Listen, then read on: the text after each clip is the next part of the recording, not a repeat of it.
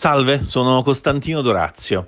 Mi è stato chiesto di raccontare la parola bellezza. Beh, che sfida, eh?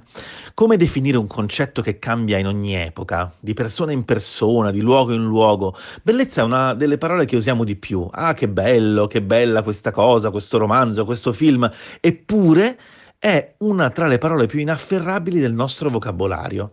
Quando pensiamo di poterla usare per una persona, per un'immagine, per uh, qualsiasi cosa, ecco che arriva qualcuno ad affermare il contrario, perché diciamo la verità, ognuno di noi ha la propria idea di bellezza. E allora, come si fa a dire che cosa sia? Non è una questione di maggioranza, non è democratica la bellezza, è relativa, è sfuggente come l'aria, è qualcosa di cui tutti abbiamo bisogno, che noi tutti cerchiamo, su cui ci soffermiamo, a cui cerchiamo di avvicinarci. La bellezza d'aspetto, bellezza d'animo, bellezza di pensieri. Ecco, bellezza di pensieri.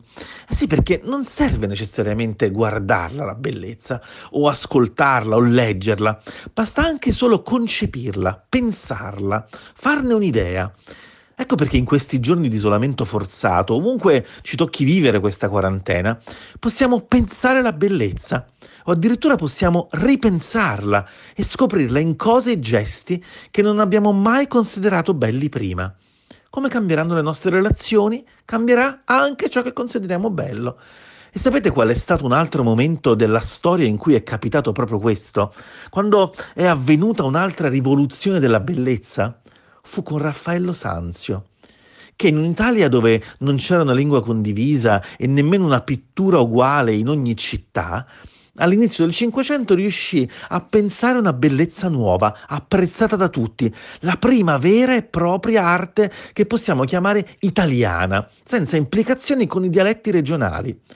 La bellezza di Raffaello fu così duratura che 300 anni dopo la sua morte alcuni artisti inglesi sentirono il bisogno di chiamarsi pre-raffaelliti, non pre-leonardeschi o pre-michelangioleschi o pre-caravaggeschi, no, pre-raffaelliti, perché con l'arrivo di Raffaello la bellezza fu una cosa nuova, come forse accadrà per noi appena usciremo da questa crisi.